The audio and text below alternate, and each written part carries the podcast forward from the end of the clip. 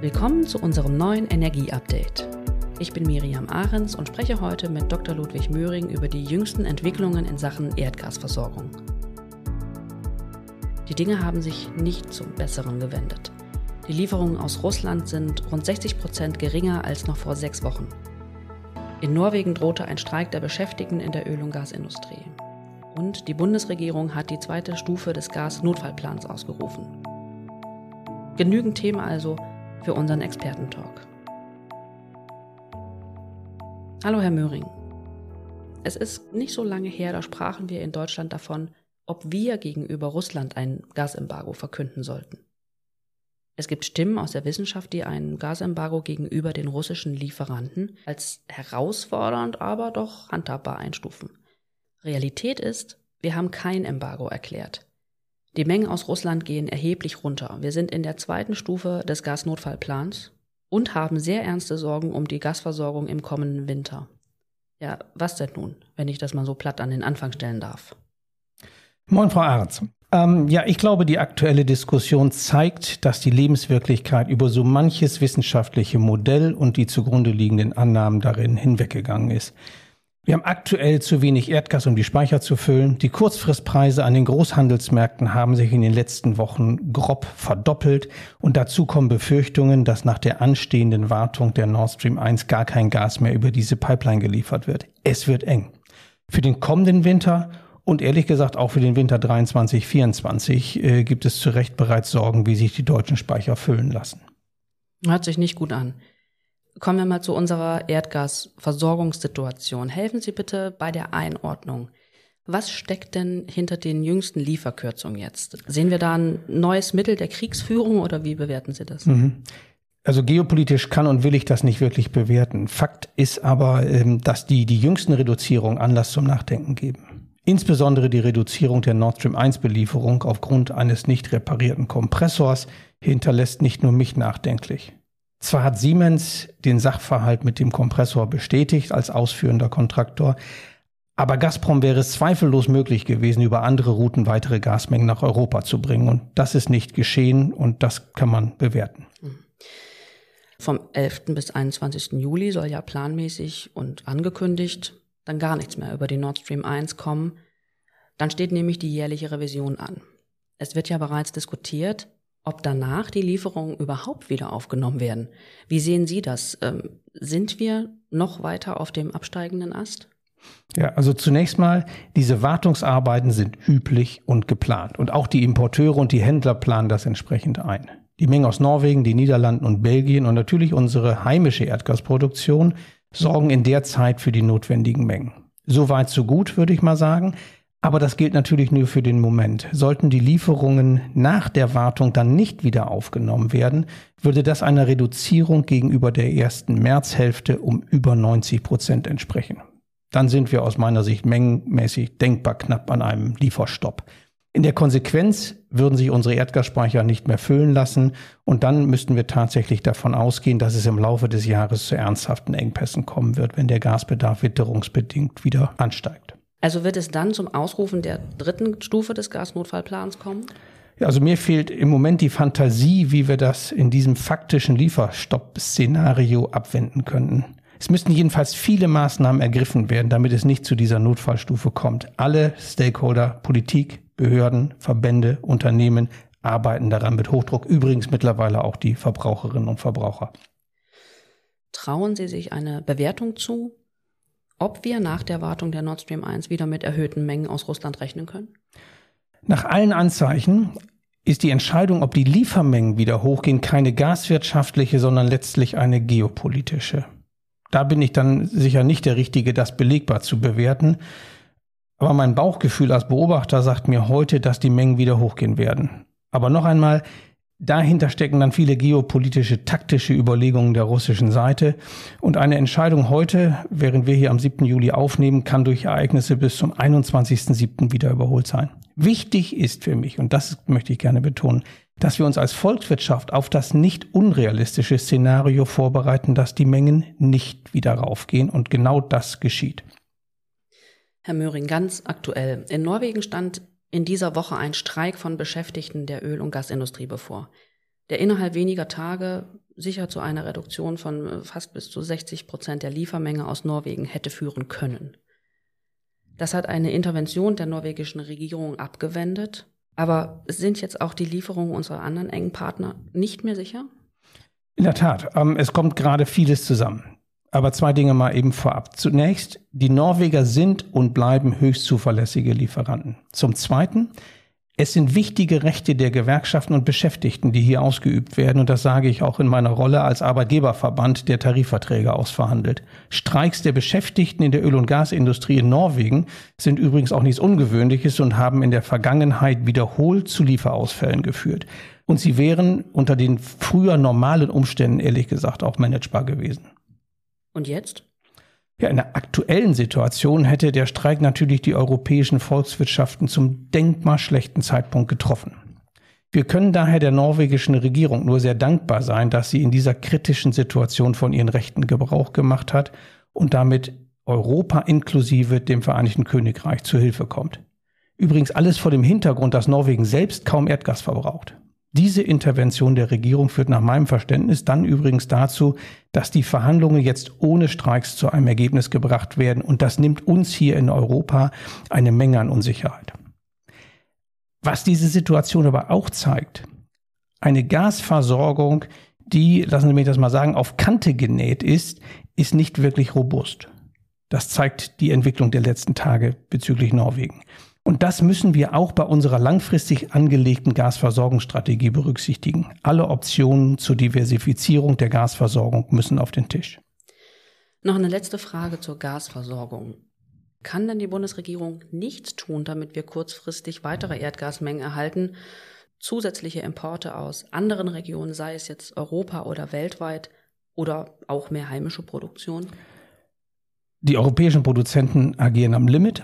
Und kurzfristig lässt sich jedenfalls kaum etwas machen, auch nicht in Deutschland. Aber die gute Nachricht, Importe aus Norwegen, den Niederlanden und Belgien steigen an. In den letzten beiden Wochen rund um 20 Prozent.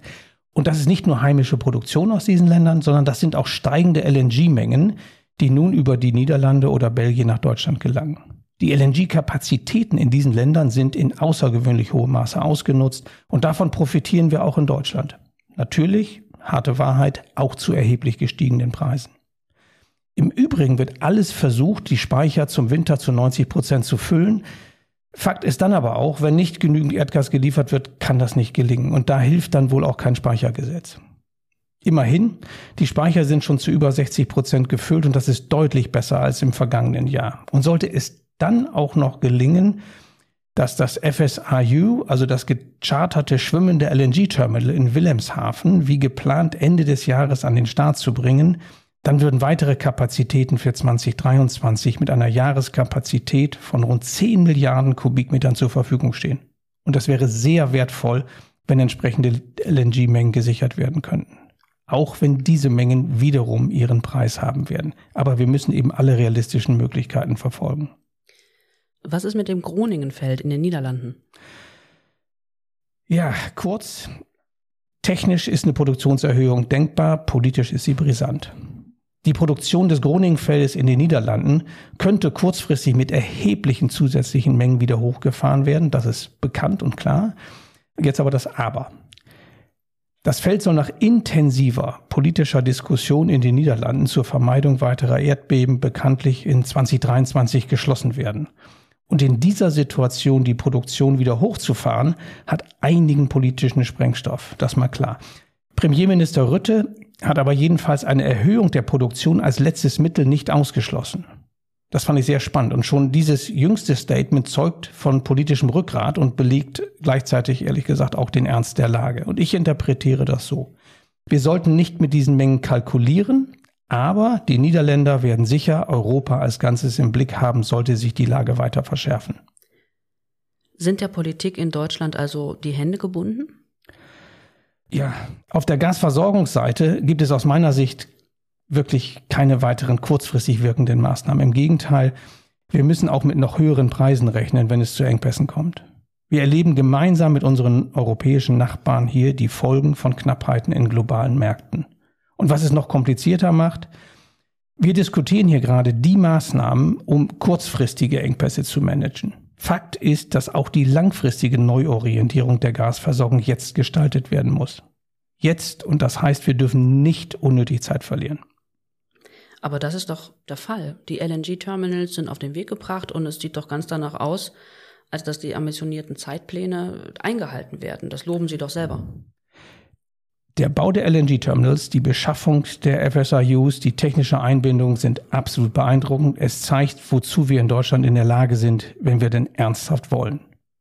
Also? Mein Punkt ist ein anderer. Ob die Versorgungssicherheit mit Erdgas mit dem Bau von LNG-Terminals bereits erreicht ist, ist schlicht nicht garantiert. Globale Verfügbarkeiten von LNG sind begrenzt.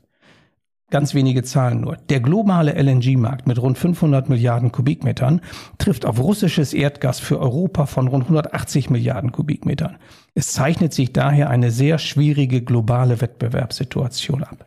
Hier werden große Anstrengungen erforderlich sein, von den globalen Erdgasproduzenten, von den Importeuren, aber auch von der Politik, die diese strategischen Allianzen mit den LNG-Produzenten flankieren müssen. Und ob diese Anstrengungen dann ausreichen, das ist ungewiss. Es gibt nicht die Sicherheit, dass im globalen LNG-Markt in absehbarer Zeit genügend Erdgas zur Verfügung steht, das zu erträglichen Preisen gekauft werden kann. Und genau wegen dieser Mengen- und Preisrisiken müssen wir die heimische europäische Produktion maximieren. Das ist für mich strategisches Risikomanagement. Ich habe den Eindruck, dass Politik die Erwartung hat, mit dem Bau der LNG-Infrastruktur sei die Versorgungssicherheit und die Bezahlbarkeit von Erdgas weitestgehend hergestellt. Und Verbraucherinnen und Verbraucher wiederum werden die Politik daran messen, ob sich mittel- bis langfristig wieder erträgliche Gaspreise einstellen. Bei allem Verständnis für die aktuelle Situation. Heißt dann Maximieren der heimischen Produktion auch Schiefergasproduktion, also Einsatz von Fracking in Deutschland? Wir wissen um den gesellschaftlichen und politischen Protest rund um den Einsatz von der Fracking-Technologie zur Produktion von Schiefergas. Aber in dieser konkreten Situation heißt es, dass jedenfalls eine hinreichend informierte Entscheidung über die Förderung von Schiefergas in Deutschland von der Politik zu treffen ist. Politik ist verantwortlich für die Energieversorgungsstrategie und die Lage ist schlicht zu ernst, als dass man einfach in die alten Schützengräben zurückgehen kann. Wir lesen aber auch, dass es doch viel sinnvoller sein kann, jetzt beschleunigt erneuerbare Energien auszubauen. Verbunden mit Einsparungen beim Erdgasverbrauch müsse das doch ausreichen. Und man könne sich neue LNG-Terminals sparen. Hm. Diese Argumentation bedient sich der Logik, dass man kurzfristig alles mit erneuerbaren Energien lösen könne. Zahlen werden dann dazu allerdings nicht geliefert und es wird letztlich allein qualitativ ein Narrativ bedient, dass wir jetzt aber schnell und am besten noch schneller erneuerbar werden müssen und raus aus den konventionellen Energieträgern. Bitte nicht missverstehen jetzt hier an der Stelle. Wir müssen den Ausbau der erneuerbaren Energien beschleunigen. Fakt. Aber diese Diskussion, wie schnell was geht, müssen wir auf der Basis von Zahlen führen. Erdgas hat in Deutschland in 2021 knapp 27 Prozent des Primärenergieverbrauchs beigetragen. Russische Importe waren verantwortlich für knapp die Hälfte, sagen wir mal in der Annäherung 12 bis 13 Prozentpunkte. Demgegenüber ist der Anteil der erneuerbaren Energien bei rund 16 Prozent, der von Wind und Sonne unter 10 Prozent. Nach über zehn Jahren Energiewende übrigens. So wichtig der Ausbau erneuerbarer Energien ist, eine Alternative zur kurzfristigen Sicherung der Gasversorgung ist er nicht. Es ist beruhigend, dass das auch die Bundesregierung so sieht. Wir brauchen beides, ob es uns nun gefällt oder nicht. Sichere Versorgung mit Erdgas und Erdöl zu fairen Bedingungen und den Ausbau von erneuerbaren Energien. Auch diese Entweder-oder-Debatte müssen wir beenden. Wir stehen da übrigens als Deutsche in Europa ziemlich alleine mit. Und offenbar ist die Diskussion noch nicht zu Ende. Aber kommen wir zur Nachfrageseite. Tun wir genug? Jedes nicht genutzte Erdgasmolekül hilft doch. So einfach ist es, oder? Es geht dabei um zwei wesentliche Ziele für die kommenden ein, zwei Jahre. Nämlich die Erdgasspeicher für den Winter zu füllen und im Übrigen neben den Haushalten auch die Industrie möglichst umfassend in der Gasversorgung zu halten. Und auf beides zahlt ein möglichst geringer Erdgasverbrauch ein. Das ist genau richtig. Und in diesem Zusammenhang ist es dann zentrale Aufgabe, alles sinnvoll Mögliche zu tun, um das Ausrufen der Notfallstufe und Abschaltungen von Kunden, insbesondere Industriekunden, zu vermeiden. Maßnahmen wie der reduzierte Einsatz von Erdgas in der Stromversorgung und dessen Ersatz durch Kohle, auch wenn wir ihn nicht zwingend mögen, sie sollten forciert werden. Auch das Plädoyer des Wirtschaftsministers, Erdgas möglichst sparsam zu verbrauchen, ist absolut richtig. Dazu gehört dann aber auch, dass etwa Unternehmen, die bivalent sind und zum Beispiel von Erdgas auf Erdöl umstellen können und das auch wollen, dass diese Unternehmen zügig die notwendigen Genehmigungen wegen erhöhter Emissionswerte von den Behörden erhalten. Alle müssen damit anpacken. Übrigens, ganz interessant am Rand, der Erdgasverbrauch in 2022 ist bereits spürbar geringer. Der BDIW hat jüngst mitgeteilt, dass der Verbrauch auch unter Berücksichtigung der Temperaturen um rund 6 Prozent unter dem des Vorjahres lag. Immerhin, das ist ja ganz ermutigend. Es gibt ja unterschiedliche Studien, wie sich die Abschaltung auswirken würde. Wird hier teilweise übertrieben oder unnötig Unruhe erzeugt? Wir sind in einer nie dagewesenen Engpasssituation und damit in einem Szenario, für das uns keine relevanten Erfahrungen vorliegen. Studien und Modelle, die versuchen, das abzubilden, stehen und fallen mit den Annahmen, die unterstellt werden, und zwar nicht nur über die Menge des Erdgases, sondern auch über die Verknüpfungen in Lieferketten und internationale Zusammenhänge. Es bleiben Modelle und es bleiben Annahmen über komplexe Zusammenhänge und sie mögen sich nachher als nicht richtig herausstellen. Das ist das Wesen von Annahmen. Eines scheint mir aber klar, und das macht diese Situation so bedeutsam für die politischen Entscheidungsträger. Das Risiko von erheblichen Einschnitten, deren kollaterale Konsequenzen nicht absehbar sind, ist erheblich. Und das soll jetzt hier nicht schwarzseherisch daherkommen, sondern eher als Petitum, alle Optionen auszuschöpfen, um Risiken einzugrenzen. Jeder Akteur in seiner Rolle. Beschwichtigungen ohne Realitätscheck helfen da nicht. Es geht um Risikomanagement und da sollte man keine unnötigen Wetten eingehen, dass ein Risiko schon nicht eintreten wird. Lassen Sie mich zu den Lieferkürzungen kommen.